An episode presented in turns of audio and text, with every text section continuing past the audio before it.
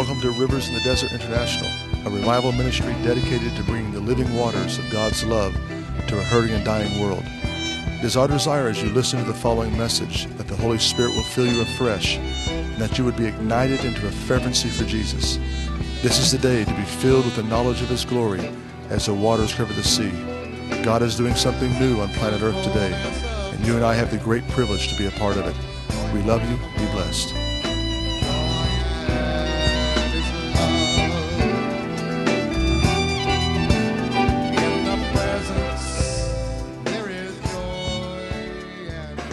This is Scott Holtz with Rivers in the Desert, and uh, we come to via the internet. Great technology, isn't it? Um, the last few months, I've been captivated by a macro doctrine or a macro stream of the Hebrew Scriptures that flows right into the New Testament uh, through the person of Yeshua or Jesus the Messiah. And what I'm seeing is the end time apocalyptic grand finale of the Jewish people coming back to the Messiah in a incredible migration, not back to Jerusalem, not back to Zion, but out to the desert region, to a place that even Moses spoke about called Bamakom or Hamakom, or the place, or in this place that the patriarchs knew about. It's a fascinating fascinating study. And if you have your Bibles open, I'll go ahead and get them open to the New American Standard and Jeremiah chapter 50. Uh, I just feel the glory of God right now. And um, hallelujah. I just want to uh, get my thoughts gathered here, read some things to you so we could flow together in this prophetic reconnaissance teaching of these last days. Are you guys ready? Here we go. Um, there are several obscure texts of the scriptures that has captivated my macro outlook of the whole Christian service this last few months that we need to revisit again today. It is the foundation of everything that we should be desiring and believing for in this exciting new hour, or else we're just building our own little kingdom and then religiously and selfishly asking God to bless our own carnal work and desires. If we can renew our minds to this scriptural objective that is embedded in the ancient Hebrew text, we can thus walk out of the dying, current Western idea of what Sunday services are supposed to be like, and subsequently help many other believers return back to the true central foundation of the Scriptures. I believe this objective, return God's people or his sheep back to their original destiny, is what so dynamically pleases Abba in this late hour. Come now and join me as I attempt to concisely uncover this location this, in this taping called The Place in the apocalyptic no man's land of the Hebrew Scriptures. Meaning there was a place, there was a zone where our forefathers, the patriarchs in the Judean wilderness, in the pasture land, set up an altar unto God, unto Adonai, unto El Shaddai, unto him who revealed himself in these covenant names. And these altars were commanded to be made of stones that no chisel, no axe, no tool of man had touched. It was an altars made by natural stones, altars that were made not touched by the human man, human hand, or it was uncut. And this speaks of a incredible place of no man's land. And I think we need to get back to this place. I, I, I beg you, by the Spirit, I plead in the name of Jesus to open up your hearts. Any leaders that are listening, any those that are involved in Christian service, we have too much PowerPoint presentation. There's no power in it, so what's the point? We have too many marketing ideas. We have too many man made ideas. We are taking the chisel or our ideas, our demographic social studies of how to grow a group of people on a Sunday morning service and then asking God to bless that. And unknowingly, we have lost the hidden path into the glory realm. We have become seeker sensitive instead of spirit sensitive. We become program based instead of presence based. And I'm going to tell you something. In these last days, God's people, especially the prodigals, are not coming back to altars that we have built. It's like Peter seeing a theophany, seeing the Lord himself, you know, just transformed in his glory on the Mount of Transfiguration in the Gospels. And then seeing Elijah and Moses appear. And saying, okay, this is great. We're going to build three tabernacles for this event. This is an incredible event. We're going to build three tabernacles around this. And uh, God appears in a cloud and says, you know, be quiet. This is my son. Listen to him. Meaning everything God is doing is in his word, Logos made flesh, his son in this hour. And it's very fluid. The cloud is moving. It's very mobile.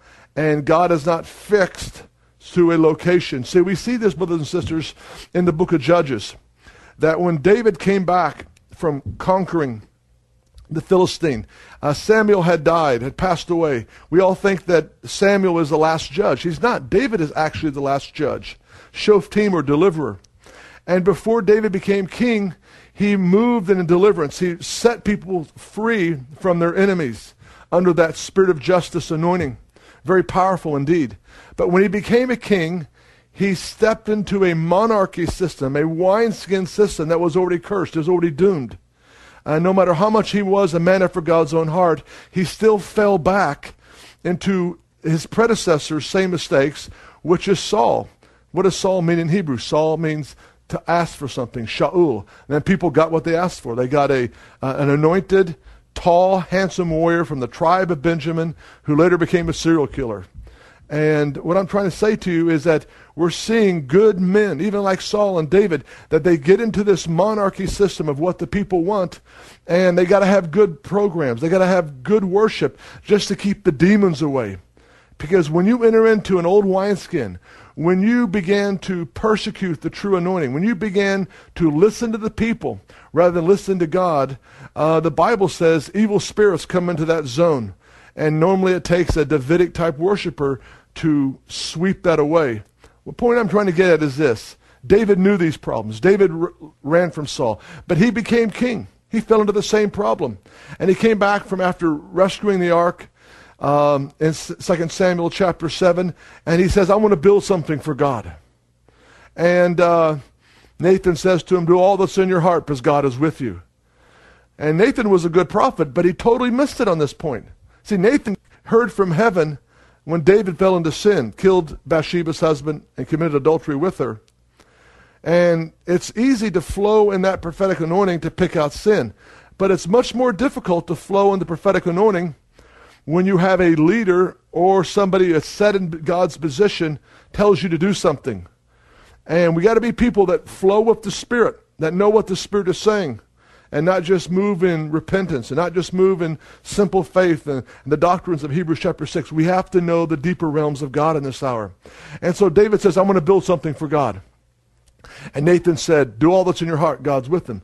But God came to Nathan that night and startled him in a dream and said, When did I ever ask anybody since I traveled in a mobile tent with the judges who I commanded to shepherd my people? When did I ask you ever to build me something? Meaning God's pattern, his original pattern of leadership, his original pattern which the New Testament church was born out of, the original DNA is this place of mobility in the desert. Not a farming lifestyle, because when Israel fell into the farming agricultural processes, they took on the gods of the Canaanites, etc., Baal worship, etc. But when they were a nomadic people, when they were going from place to place, dwelling like Bedouin, like Abraham, Isaac, and Jacob, like David being a shepherd in the wilderness, they came to a place of knowing God's secret location, which is, Moses calls the place. God is content in moving with judges, deliverers. In the New Testament today, if you've heard me teach on this before, but it worth, it worth um, repeating in this taped message to you, is that the Ephesians 5 ministry gifts that Paul talks about is a direct quotation from Psalm 68, which is a psalm of war, that Jesus ascended on high and gave gifts unto men. And this psalm of war is also quoted in Deborah's psalm in chapter 5 of Deborah, meaning that when Paul says Jesus ascended on high and gave gifts unto men, and those gifts were apostle and prophet and, and pastor and teacher, evangelist, etc., these were military gifts on the order of the judges, not the monarchy, Now you may be thinking, well, aren't we kings unto Jesus? It says in Revelation chapter 1 and verse 6 that we are kings and priests unto, unto God. No, that's a mistranslation by the King James translation because they were under uh, King James, under the monarchy. It should be much rather and easily translated as modern translations say, we are, Revelation 1 6, we are a kingdom of priests. We're not kings and priests, we're a kingdom of priests. There's only one king, and his name is Jesus. You have to understand how much God hates the monarchy system. It says in the book of Hosea, it says, All your evil was at Gilgal. I came to hate you at Gilgal. It says, You set up uh, kings and princes, but it was not by me. What happened at Gilgal that was so evil, evil that caused God to attribute spiritual adultery, spiritual heartedom, um, spiritual uh, moving away from God? What happened at that epicenter to cause Israel to go into spiritual adultery. What Gilgal is where they anointed Saul to be king. Not their choice, Samuel, Saul. So let's go all the way back to the original DNA of what God said. When we don't obey God and we lean on the arm of the flesh or what we want or what people want, we always get in problems. Jeremiah says, Cursed is the man who leans on the arm of the flesh. We have to be people of the Spirit, no matter how hard it is, no matter how it may not attract people. We need in this hour to totally follow Him. Amen? And not numbers and not money and not the current flow. So let's go back to the original beginning. The original beginning, God flowed in a tabernacle tent with His people. He anointed judges, okay, military leaders or deliverers, okay, to shepherd His people. And so this shepherding, I've come up with a term that's thoroughly scriptural called the desert shepherd warrior pattern. Now you see, Jesus, he was in the desert, tested, conquered the enemy, came as a shepherd into Galilee, shepherded the people, raised the dead, healed the sick, mighty wonders, gathered in the lost sheep of the house of Israel, but became a warrior, hallelujah, against not just the, the devil and the evil spirits, but also against the religious leaders that controlled the temple system. He also came after the religious leaders that were moving out of the temple system into the Pharisaical pattern called the synagogue system. He took on that establishment because he called them the false shepherds. He called them those things that Jeremiah spoke about in the Old Testament. So what we're getting back to is, is for us to properly please God in this hour. It's not about having a church service. It's not about praise and worship. It's not about prayer. It's about having faith in the original pattern. The faith of Abraham. We need to go back to where God said to Abraham, you know, you believe me, therefore it's accounted to you as righteousness. What happened in that desert experience in a nomadic shepherding environment? And so this is what we're getting to here tonight. And so let me just throw this out to you. If we're being called to be judges rather than kings, and the only pattern God used to shepherd his people was the judges, we need to study up on this. Amen? Glory to God. So this is, this is a powerful concept. Um, but I want to talk about this place that David knew about, that the patriarchs knew about, called the place. It's a mystical, it's a spiritual place where heaven meets earth. Hallelujah. Where men are changed. Where, which caused Jacob to wrestle with an angel all night. Hallelujah. At that place. And to name the place Peniel, or I, the, the face of God. I've seen God face to face. And his name is changed. And this is the place that I believe God has called us to preach to you, to exhort you, to encourage you to enter into. I'll read some more things I've written down here. It says the 7th century apocalyptic prophet known as Jeremiah speaks by the Spirit of God of a spectacular last day return of the Jewish people. Not to Jerusalem and the temple, that comes later, but rather returning to a phrase in English referred to as the hope of the fathers. You can open your Bibles to Jeremiah chapter 50, verse 7. I'll read it to you. Jeremiah chapter 50, let's start at verse 4 through 7. In those days and that time declares the Lord. Now, what days? What's so exciting about Jeremiah 50? This is the prophecy about Babylon.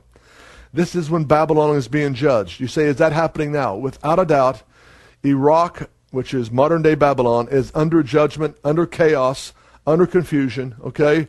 Only God knows what's going to happen in Iraq or modern day Babylon in the days ahead. It's a mammon system. It's the oil revenues. It's the petrodollar. It's all this mammon system, okay? When this is happening, something's going to be triggered inside the Jewish people. Now, as I've been traveling to the Middle East uh, the last few years, I'm starting to see Jewish people and even Israeli Arabs and others, Palestinians, opening up to the gospel message.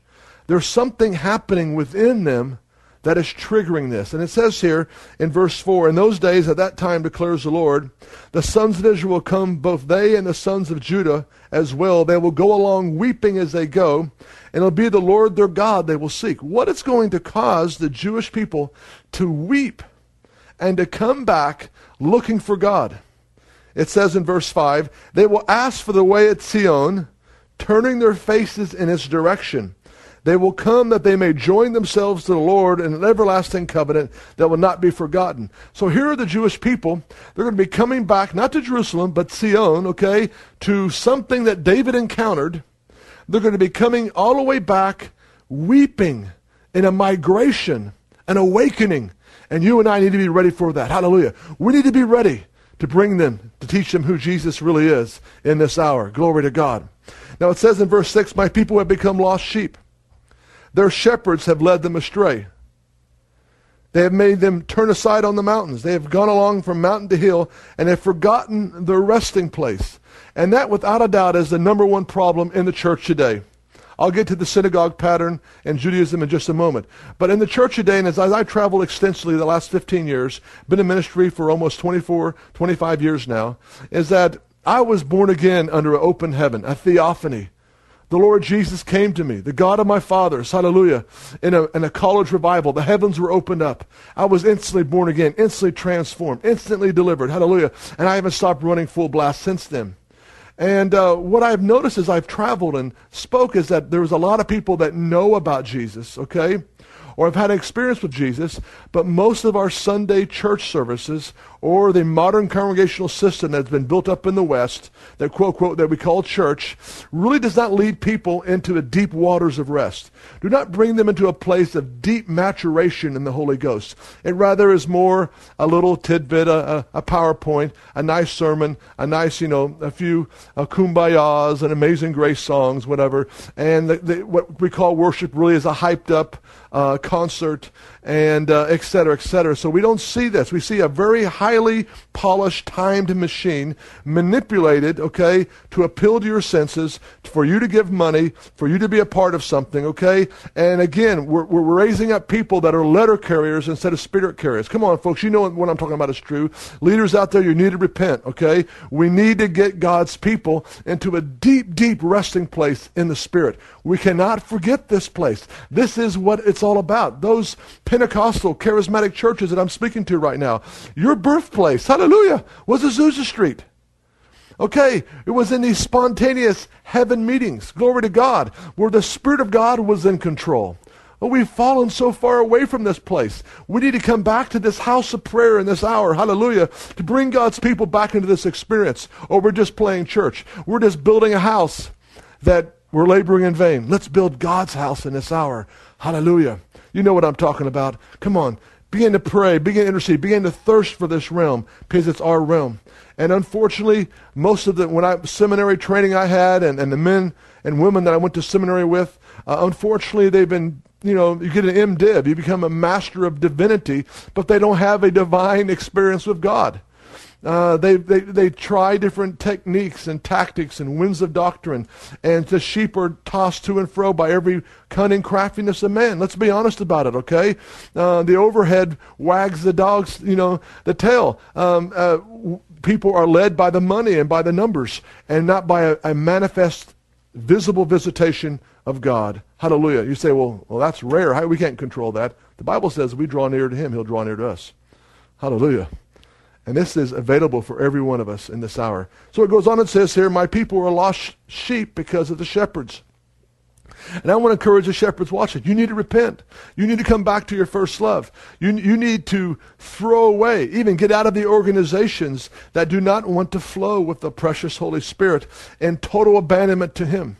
You need to reach that place, that climax of self abandonment, where the Spirit, hallelujah, is your total guide, your total comforter, and your services are totally Spirit led, hallelujah, and you disciple people in the winds of the Spirit. Know, the Lord told me many years ago, He said, unless my people have a strong contact point of intimacy in my spirit, their minds will stay suspended in the cares of life, and they'll never learn to put to death the lower nature. And it's very interesting, Paul says in Romans chapter 8, uh, all those who are being led by the Spirit are the sons and daughters of God. So what does that mean? Uh, we, there's a large seeker-sensitive church here in this area, and most of the people I meet at the gym or at the store or on the streets uh, that go to this church, they don't know the Holy Spirit. They don't know how to crucify their flesh. They're, they're caught up in a social gospel message. And so what am I trying to say to you? You're not a son and daughter of God unless you put to death the deeds of the body. If you're being led by the Spirit to mortify the deeds of the flesh, you shall live. And all who are being led to mortify the deeds of the flesh, these are true sons and daughters of God. Meaning, I don't care how much you speak in tongues or prophesy or dreams or visions, you need to be moving into a place of consecration, putting to death the deeds of the flesh by the Spirit, you shall live. And so we don't have enough teachings on how to die to self by the agency of the Holy Spirit. Hallelujah. I pray that these teachings will help you do that. Go back to what I'm saying, the hope of their fathers. It's actually the very word used, hatikva, for the hope, or what? The uh, national anthem of Israel. The secular Jewish community came up with an anthem, which is a beautiful anthem. I'm not against it, I'm not saying it's bad. But they came up with an anthem talking about coming back to the land of their fathers, and this is our land, and this is our hope, and whatever. It's kind of a luminous philosophical hope, okay? But the Jewish people in this hour are getting disenchanted. Young people leaving the army in Israel, going to India, other places, they're disenchanted with this land. The land is under such corruption, okay? Zionism is a fading away dream. So there's got to be something else than just a hatikva or just the idea of making aliyah that's going to cause the Jewish people in these last days come back weeping, weeping, looking for the hope of their fathers. Now, I recently found out that this word hope is also the same word used in the ancient shepherding terminology, hallelujah, of a place of gathering the sheep. Meaning, as you go through the wilderness of Judea and that midbar, that desolate area, you have to find the water springs, the oases. And when you find those water springs and oases and you bring the sheep into uh, this gathering point, you have to, you know, lead them to the green waters, the green pastures, and drink of the pure waters. And then they lie down as nocturnal animals. But you got to make sure before the nightfall comes, as a shepherd, to get them into a secure cave or a gathering point, because you're about to go under major warfare. It's called the valley of the shadow of death, Psalms 23, where the lions and the wolves, the jackals, or even the bears, they come out at night to feed where? At the watering hole, because that's where the sheep are. Okay, so the desert shepherd warrior is you have to know where the waters are moving. Okay, you have to bring the people into a, a deep resting and saturation experience in those waters, and then you've got to battle for them at night when the wolves and the jackals come out. Hallelujah. And so what we see here is that this hope of the fathers is, is a place, is a secret place in the desert. Hallelujah. And uh, it's very interesting right now. Let me read a couple more things here.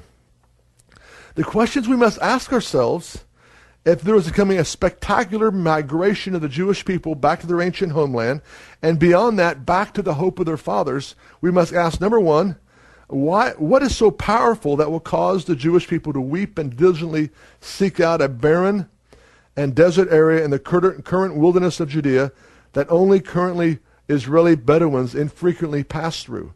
What's going to cause Jewish people not to go up to Jerusalem, but go into this Bedouin, desolate area? What's going to cause them to migrate to that? Number two, what is so powerful that will cause the Jewish people to bypass Jerusalem and the city of David and instead go out into the harsh pasture lands of the wilderness area? Why are they migrating with such determination and weeping? The third thing we must ask ourselves what is, what is so powerful that even the enemies of God will use this place as a standard of whether they are guilty or not for the afflicting judgment on the wayward Jewish people? I mean, they will justify themselves, saying, "You see, these people, they're even backslidden. That's why we've been devouring them. Very interesting. And verse 4 why have we not heard more about this place by the current apostolic prophetic movement of Western Christian Zionism? Okay, here we go. Let me say this to you. The modern Christian Zionistic movement, okay, and you can see this throughout Christian TV today and the Christians that are gathering to support Israel, is good in all that is done. However, they've still not brought the Jewish people back to the true Aliyah. We must go to the next level and bring and facilitate the Jewish people past the natural Jerusalem monument of today and out into the bordering desert area to have a one on one experience with the great I am in the no man's land. Hallelujah. This is called in technical, in technical theological language as a divine theophany. And the modern man pleasing, seeker sensitive, manipulating, spirit quenching, number driven movement of today's Western Christian circles, okay, does not support this type of migration. Let's be honest about it and repent tonight. Many people that are involved in the Christian Zionistic movement are not bringing God's people into a deep encounter with the hope of their fathers, which is a place in the desert where the theophanies came. Okay? And they're not, not even, much less, even telling them about Jesus. Because I believe the greatest form of anti-Semitism, brothers and sisters, is to help Jewish people make aliyah, is to help them with their needs, but not tell them who their Messiah is because of fear of man or of wanting to build up a Christian institution uh, in Israel and be in bed with the prime minister's office politically and favorably, okay? And knowing that the Jewish people are enemies of the gospel. When you start talking about Jesus, your position in the land, your relationship with them is threatened. We need not back off the gospel. I am not ashamed of the gospel of the Lord Jesus the Messiah. It is the power of God unto salvation. We need Christians in this hour to rise up. We've already proved ourselves of loving them. I know, listen, I'm from a Jewish background. I know I was persecuted as a young man in Tulsa from quote, quote, Christians.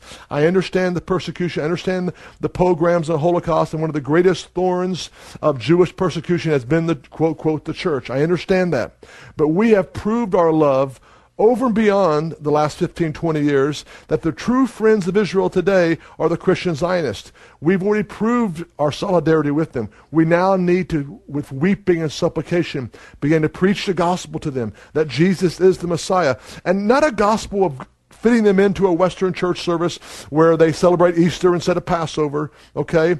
Uh, or even trying to plug them into uh, a dry, dead-end Messianic congregation that doesn't understand the one new man concept. What I'm talking about is the cloud is moving.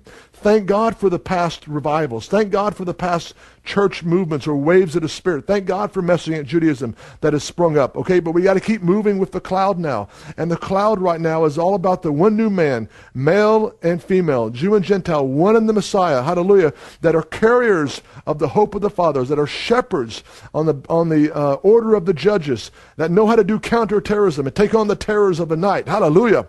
And then take God's people as they're weeping, not up to Jerusalem, not into the synagogue pattern, but bringing them out into the desert, hallelujah, where they can go back one on one with the God of their fathers. Hallelujah. This is where we're moving, brothers and sisters. Let me read a few more things to you.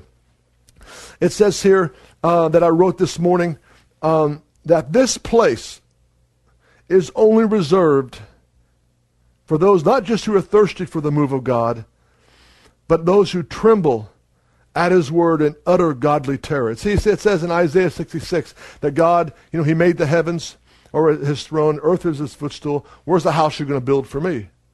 Where's the place that I, Jewish publication says, fix my presence? So all this God made, but he is looking to fix his presence. Hallelujah. What an honor. Fix his presence with those who tremble and are humble at his word. Develop a humility, drip a trembling as you read God's word. Hallelujah. Because this is what's going to draw God's presence, draw in the Jewish people in this late hour. It goes on and says here that I wrote, so far there is very, very little for the majority of Jewish people today to really desire to return back to, not only in current Western Christianity, or I call it churchianity, but even in their own synagogue and Jewish community centers. Now, I want to read to you a, a interesting article about a trend that's happening among the Jewish people worldwide right now. It came from the Jerusalem Post, and it's February 2007, just last month. I want to read this to you. The next core institution of Jewish life. Open your eyes, and you will see a Jewish Big Bang, the genesis of a new historic Jewish institutions. Why this new creation? Jewish institutions reflect Jewish history and they change as Jewish history changed. Every core institution reflects three key factors the historical condition of the Jewish people, their primary religious theological worldview, and their type of leadership. While these factors are ever changing, only a few times in Jewish history have they changed so drastically that old institutions were no longer adequate and new institutions were born. We are living in such a time. So what they're talking about here is that the Jewish people came out of Egypt, out of slavery. They built, under God's command, the dwelling place, okay, the tabernacle, and they traveled around. And then as things changed, as they came up into the temple complex, and they wanted a king, and out of that king, the king decided to build a temple, okay? And they changed into the temple complex. But later we see, after the Maccabean time period, with the Sadducees, there was a rebellion, so to speak, or people launched away from the temple system into the synagogue system, which was built by the Pharisees. Jesus was more on that pattern than he was the temple pattern of the Sadducees. And so now what they're saying here is that the Lord himself is beginning to reveal himself to the Jewish people, not in the temple or even the synagogue pattern now, but in outdoor retreat centers. Hallelujah. This is amazing. And uh, they're talking here about how even after the latest institution that is trying to bring people back to their God is the Holocaust Center in Jerusalem. But let's go to the next part here. They're saying here that the retreat center is the next central institution struggling to be born.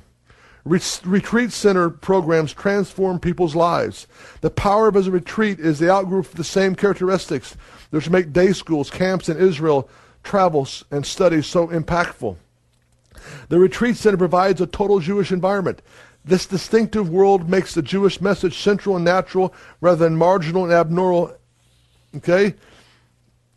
This program brings together charismatic Jewish role models and inspiring peers with whom one bonds forms a living community. Hallelujah. It says here, properly done, the retreat experience has the power to create a community for such people as well. Retreats can be tailored to specific audiences. The center of the trans-denominational or post-denominational setting, okay, for all Jewish people is the retreat center. This center is not associated with an inherited religious message. It can communicate the presence of a hidden God, hallelujah, with less resistance from secularized Jews. This is amazing. Brothers and sisters, and you can read this on Jerusalem Post out of February 2007. What I'm trying to get at is this, is that the, the core of Jewish life, even now, is changed, has changed, okay, from last century, two centuries ago, from the temple period, to the synagogue institution in the last 2,000 years, and they're now moving to retreat centers. What's happening? And we need to be people of the Spirit that move where the Spirit's about to go. It says in Ezekiel 1, the four living creatures moved where the Spirit was about to go. What I see developing is Jewish people are beginning to hunger for what they say the hidden God and they're going into retreat centers. They're going into the desert. They're going into wilderness areas, hallelujah, to have instruction, to seek God. Brothers and sisters, this is exactly what's happening right now. We are moving into a new paradigm shift in Jewish ministry that Jeremiah spoke about. In the last days, there was going to come a migration of Jewish people from the synagogue pattern, okay, from the traditional institutional Jewish home pattern, okay, into the wilderness to look for what? And this is what I want to conclude with tonight. They are looking for this place called there. Go with me to Genesis 28:11. And in Genesis 28:11, uh, of course, this is written by Moses in retrospect by the Spirit of God. But it says here in Genesis 28 and verse 10, then Jacob departed from Beersheba and went toward Haran. So he's now going all the way up into the Persian Syrian area, okay, leaving his family and his house because of his uh, situation with his brother Esau. And verse 11 says, And he came to a certain place and spent the night there. Now, what's fascinating, you can see this in English translation, that it's called the place. That Moses makes reference not just to a place he came and sat down and got a rock and went to sleep and had an open heaven visitation. He's calling this the place. And as I looked up this Hebrew word, we notice that this is the same place that Abraham made his first sacrifice when he came to the land in Genesis 12. This is the same place that Abraham again revisited, okay, when he looked out over the area of Sodom and Gomorrah. So what we're seeing here is that this is the place that was known about by Jacob already. So when Moses writes of this place, it was a place called the place, or it was a mystical, it was an open heaven place that Jacob was comfortable in settling down and going to sleep and his desperation to contact God, okay? Because of the incredible confusion and dysfunctionality that happened in his family, especially with Esau going after him. And it says in verse 11, he came to the place, and spent the night there because the sun had set. And he took one of the stones of the place and put it under his head and lay down in that place. Now, why did he do that there? Why did he go into the city called Luz, which is right close by? It's because he's trying to contact his original DNA of why he is on earth. He's trying to contact the God of his father, Abraham, okay? And it says in verse 12, And he had a dream, and behold, a ladder was set on the earth, with its top reaching to heaven. And behold, the angels of God were ascending and descending on it. And behold, the Lord stood above it and said, I am the Lord, the God of your father Abraham, and the God of Isaac. The land in which you lie, I will give it to you and to your descendants. Your descendants shall be like the dust of the earth, and shall spread out to the east, to the west, to the east, the north, and the south. And in you and your descendants shall all the families of the earth be blessed. This is the same covenant promise that he gave to Isaac, God gave to Isaac and Abraham. And it says, Behold, I am with you, and I'll keep you wherever you go, and I'll bring you back into the land, for I will not leave you until I have done what I have promised with you. And then Jacob awoke from his sleep and said, Surely the Lord is in this place. And I did not know it. And he was afraid and said, How awesome is this place! This is none other than the house of God. This is the gate of heaven. So what I'm getting to is that there's a reason why we see a stream of thought here uh, of confirmation that Abraham did sacrifices in this place. Isaac did sacrifices in this place. Moses called this the place, okay? And he slept here, okay? Trying to connect in his time of desperation and the awesomeness of God happened. There is a zone, brothers and sisters. There is a place, an open heaven where it transcends natural time, where you can be caught up and meet the God of our fathers, and it's called a theophany. And this is the exact place place in the Bible that Jeremiah talks about. There's coming a mass migration. I'm so excited about it.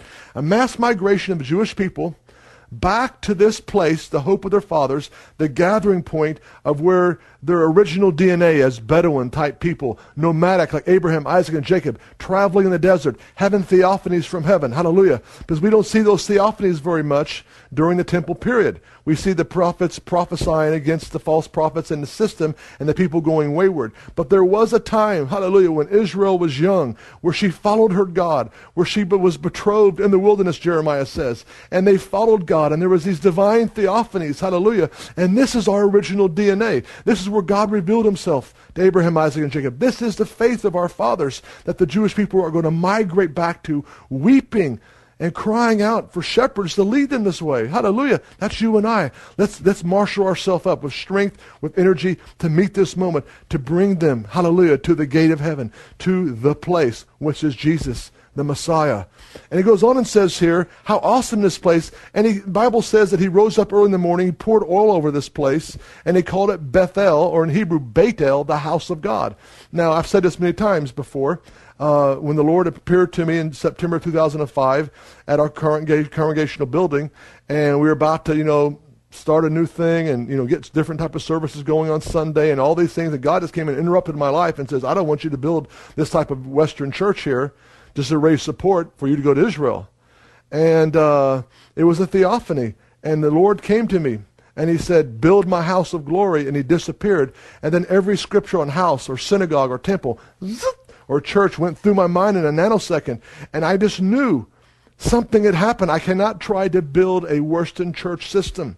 We have to go back to our original DNA. So the first time house is mentioned in Genesis is right here Beit El the house of God. Now, did he see a house? Did he see a temple? Did he see a building? No. So why do you call it a house of God?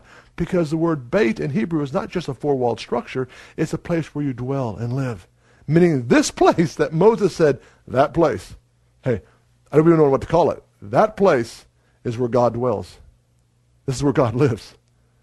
Hallelujah. And so and he spontaneously said, verse 22, I'm going to give a tenth to whatever you give me, Lord. Bring me back to this place. I'm so in love with you. I'm going to give a tenth to you. And so, in conclusion tonight, I just want, you know, to you guys, I love you guys, and this is part of that early morning Manning teaching, and I don't understand it all, but I'm getting little bits and pieces of this puzzle coming together. We are on the verge of a massive move of the Holy Spirit. I was in Tel Aviv uh, two weeks ago, and I had a little jet lag. I was sitting on the balcony of the hotel looking just catty corner to, to Yaffo, where Peter had that open heaven experience. Wasn't even thinking about it. And then right closer to the, the hotel building was the U.S. Embassy. And I was just looking at a beautiful starlit night. And suddenly the heavens opened and clouds began to pour down like, the, like Niagara Falls. They just started coming down. And I started yelling, Dalit, get up, look at this. And the Lord just came. He arrested me. I, I can feel a little bit of the fear, holy fear like Jacob did. He arrested me, and I was, he was fearful. And he says, I am now pouring out my spirit on the Jewish people like never before. And that day we went and looked at a house and property and said, we just felt like we're going to look at anything else. This is it. Let's just move here and start our ministry and our family right here. And so we're raising funds for this. Of course, you need to call me uh, at 770-777-0143 or email me at sh at flashfloods.com if you'd like to invest in this place, okay, where we can train up desert warriors and shepherd people. But even more than that, brothers and sisters, Christian Zionism has been great helping Jewish people make Aliyah, supporting them in their time of trouble right now. Let's go to the next level now. We need to become those desert shepherd warriors that will help bring the Jewish people as they're migrating out of the synagogue. Just like this Jerusalem Post article said, they're leaving the synagogues, going to retreat centers in the wilderness, looking for this, the secret unknown God. What is their DNA? They're being stirred up, and they're going to come weeping, looking for this new covenant, and we can guide them to this place, these theophanies this DNA that began God's covenant with man. Hallelujah. Pretty exciting, brothers and sisters. Stay tuned. We got more coming to you. Thanks for listening in. Study this out, and uh, we'll be talking to you real soon. There's more to come. Shalom, shalom.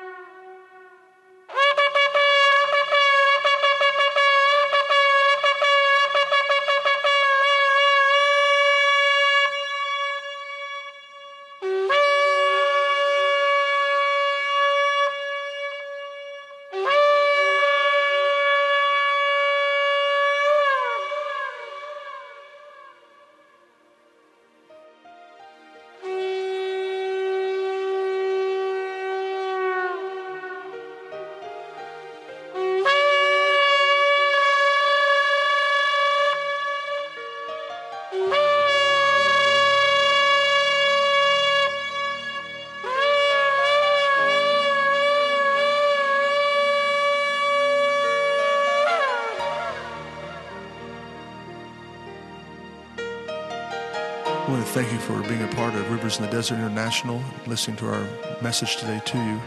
Perhaps you have a friend, perhaps yourself are sitting there and wondering, where would I go if I died today? We'd like to give you a great privilege of praying with us and leading you to a knowledge of Jesus the Messiah. The Bible says if any man or woman would call upon the name of Jesus, that they would be saved. The Greek word for saved is healed, delivered. It's a wonderful promise. You're there now in your automobile, perhaps at home listening. Go ahead and pray this prayer with me. Say, Dear Father, I ask you in the name of Jesus to forgive me of my sins. The Bible says, if anybody would call upon your name, they would be saved. I'm calling today, Lord. Save me, forgive me, cleanse me, take all of my sins and cast them into the sea of forgetfulness. Father, I'm coming running home to you now. In your name I pray. Amen.